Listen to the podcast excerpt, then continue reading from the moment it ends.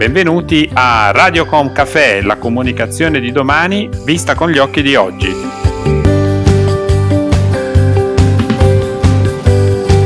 Benvenuti a una nuova puntata di Radiocom Café, la comunicazione di domani vista con gli occhi di oggi.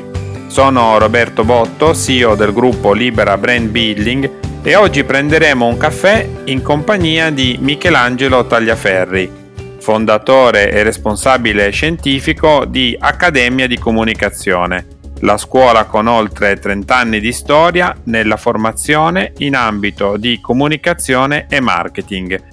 Conoscendoti eh, questa conversazione sarà sicuramente molto stimolante. Il primo, il primo ragionamento che, che, mh, mm, che ho piacere di fare è anche relativo alla fase 2 in cui ci troviamo, sono ormai due mesi che viviamo uh, questo nuovo lockdown e quindi un momento molto delicato sotto il profilo sociale, economico e relazionale. Secondo te, quali sono le aspettative in cui gli italiani affrontano questa fase? Beh, da una parte sicuramente sono quelle di una grande speranza che tutto questo faccia parte di un incubo e quindi ti sei svegliato e non c'è più l'incubo. In qualche modo cerchi di metterlo a posto, ma è soltanto un ricordo. Dall'altra parte il dato di realtà. Il dato di realtà è un dato terribile, molto bello, ma anche terribile. Noi abbiamo soltanto il vaiolo, che è il virus che abbiamo debellato nell'umanità. Gli altri sono ancora tutti in giro. Questo cosa vuol dire? Che dobbiamo temere oltre misura? No. Credo che voglia dire che noi dobbiamo attrezzarci a essere ancora, ancora più pronti. Cioè il virus è con noi e qui tra di noi, primo, non è dentro la pancia di un nemico, il nostro vicino, secondo è il virus, terzo dobbiamo fare le cose responsabilmente, civilmente, consapevolmente, ma nel modo più semplice possibile. Così come avevamo sempre fatto, dai tempi della peste di Diocleziano piuttosto che quella di Firenze o quella di Milano o l'ultima, quella proprio più dura della spagnola, e andare avanti, però con un buon senso molto molto maggiore. La pandemia ci ha obbligati a cambiare il nostro modo di vivere. In maniera repentina ci siamo trovati a cercare la gratificazione in casa, nel cibo, nelle serie tv, ma anche negli affetti primari.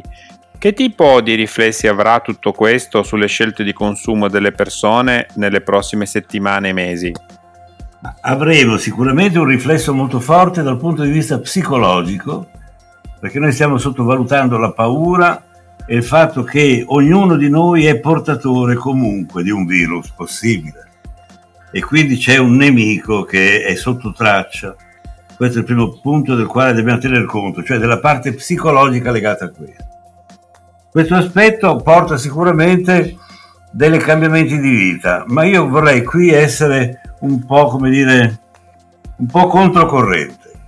Oggi io temo tutti coloro che si chiudono in casa tutti coloro che si chiudono in casa con l'idea che in casa ci si protegge, che siccome siamo tutti tra di noi, siamo tutti asintomatici, in quanto siamo asintomatici crediamo di essere sani.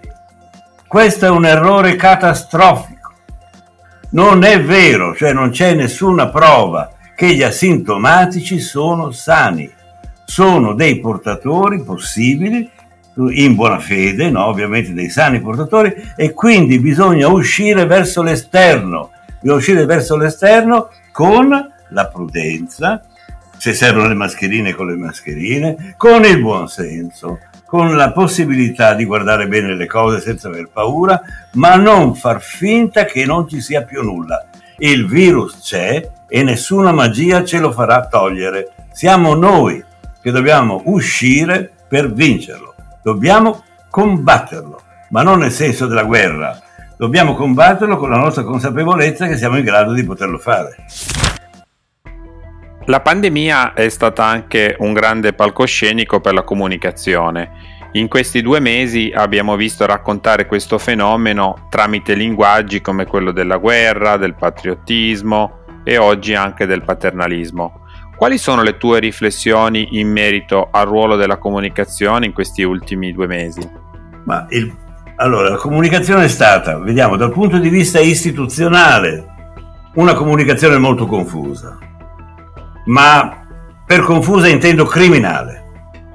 cioè nel senso che non è stata in grado di dare le direttive giuste perché le persone potessero comportarsi in modo corretto senza avere troppo di cui pensare e quindi fare. Quindi l'istituzione ha sbagliato comunicazione. Ov- okay, vabbè, non importa, ha sbagliato comunicazione, dobbiamo rimediarla. Secondo noi come cittadini, noi siamo, come cittadini ci siamo comportati bene, nel senso che quello che ci hanno detto di fare l'abbiamo fatto, ma questo non è sufficiente perché oltre che fare quello che ci dicono le istituzioni, dobbiamo fare quello che ci è dato dalla nostra responsabilità. E questo vuol dire che dobbiamo essere sempre responsabili della nostra salute. Quindi ogni cosa che noi facciamo dobbiamo farla in questa direzione. Terzo elemento riguarda la metafora della guerra. Non si fa la guerra a un virus, non riesci nemmeno a capire dove sia, chi sia, eccetera. L'unico modo per fare la guerra è quella di non fare la guerra cioè fare in modo che tutti noi siamo responsabili verso gli altri, non per gli altri, verso gli altri, in modo tale che se uno non è responsabile verso gli altri, io gli possa dire, ti prego, cerca di essere un po' più responsabile rispetto alle cose che ci riguardano tutti. E quindi da domani impegnati in questa direzione. Tutto questo crea gli anticorpi, questi anticorpi sono soprattutto anticorpi comunicativi. Non abbiamo paura, siamo in grado di poter far fronte, abbiamo la capacità anche tecnica per farlo, non c'è nessun motivo per avere paura, se non il fatto che abbiamo paura dell'unica cosa della quale noi non conosciamo bene i connotati, che, sono, che è la morte. Detto questo, tocca a noi far fronte al virus, non tocca a nessun altro. La natura fa il suo lavoro, il virus fa il suo lavoro, siamo noi che non riusciamo a far bene il nostro lavoro. Quindi dobbiamo cominciare a farlo seriamente. Nel corso delle settimane molti brand hanno adeguato la loro comunicazione ai nuovi sentimenti delle persone. Molti hanno parlato di propri dipendenti, altri di unione, altri di italianità. Come valuti questi messaggi e il modo in cui si sono avvicendati in queste settimane? ma c'è un, un, aspetto che è l'aspetto del facciamo finta che siamo tutti, be- siamo tutti bravi, che siamo buoni, che, che, il mondo è fatto del paradiso, che arriva Dante, poi troviamo Beatrice, poi l'inferno l'abbiamo mandato via, cioè questo mondo un po' da mulino bianco, infatti mulino bianco un po' continua in questa direzione, che va bene, cioè, tutto sommato, è un modo per dire possiamo ancora sperare. Dall'altra parte c'è invece un rapporto molto serio, che è quello dei brand, che danno fiducia, danno fiducia nel momento in cui le istituzioni non danno fiducia.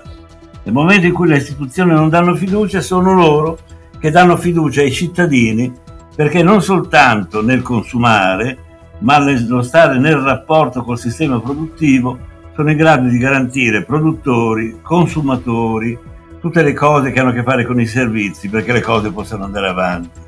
E questo è un fatto molto importante, cioè l'assunzione di responsabilità del branding, come si dice adesso, è estremamente importante perché, perché è veramente la marca di fiducia.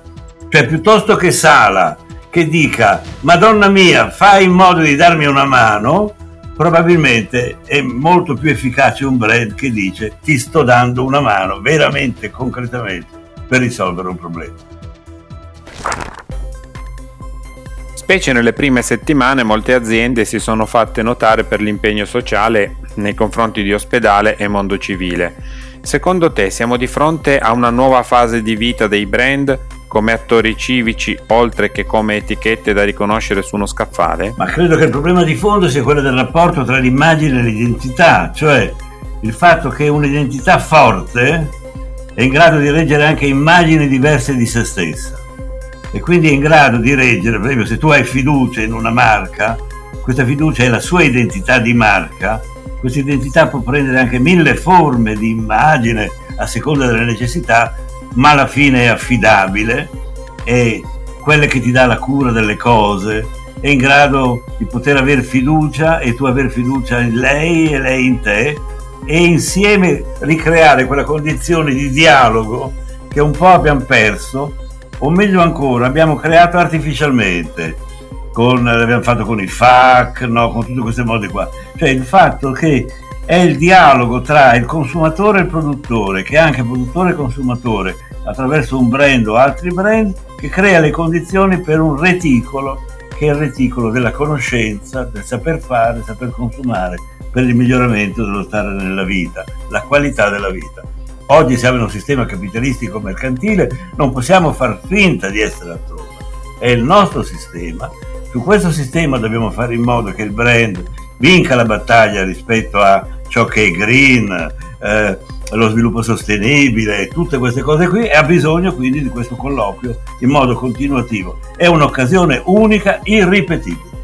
Se il brand questo lo capisce, noi abbiamo la prossima rivoluzione al, dire, al, alla porta.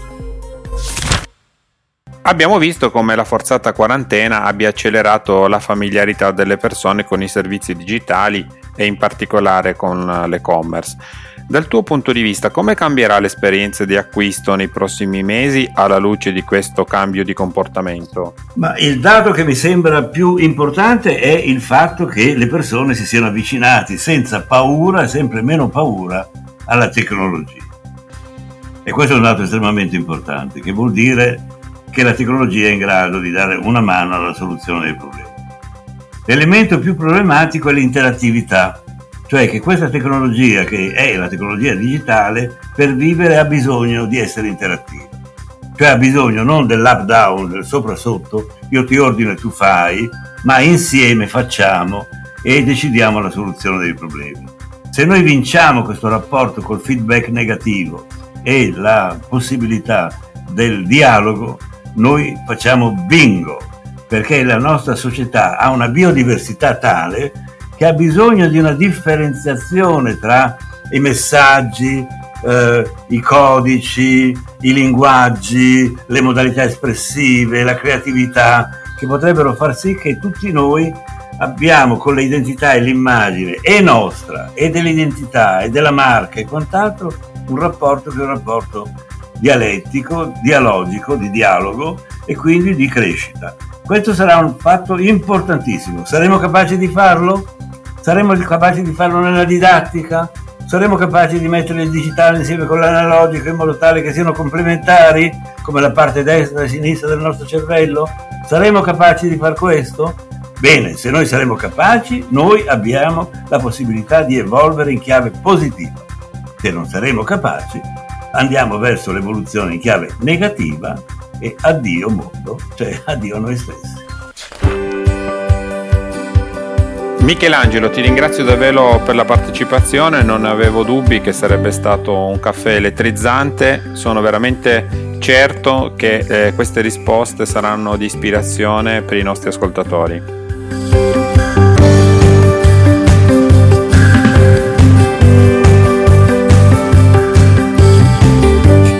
Si conclude qui questo episodio di Radiocom Café, il canale podcast del gruppo Libera Brand Building. Se avete piacere di ascoltare altri racconti potete collegarvi a radiocom.café, Spotify, Spreaker, Google Podcast o Alexa.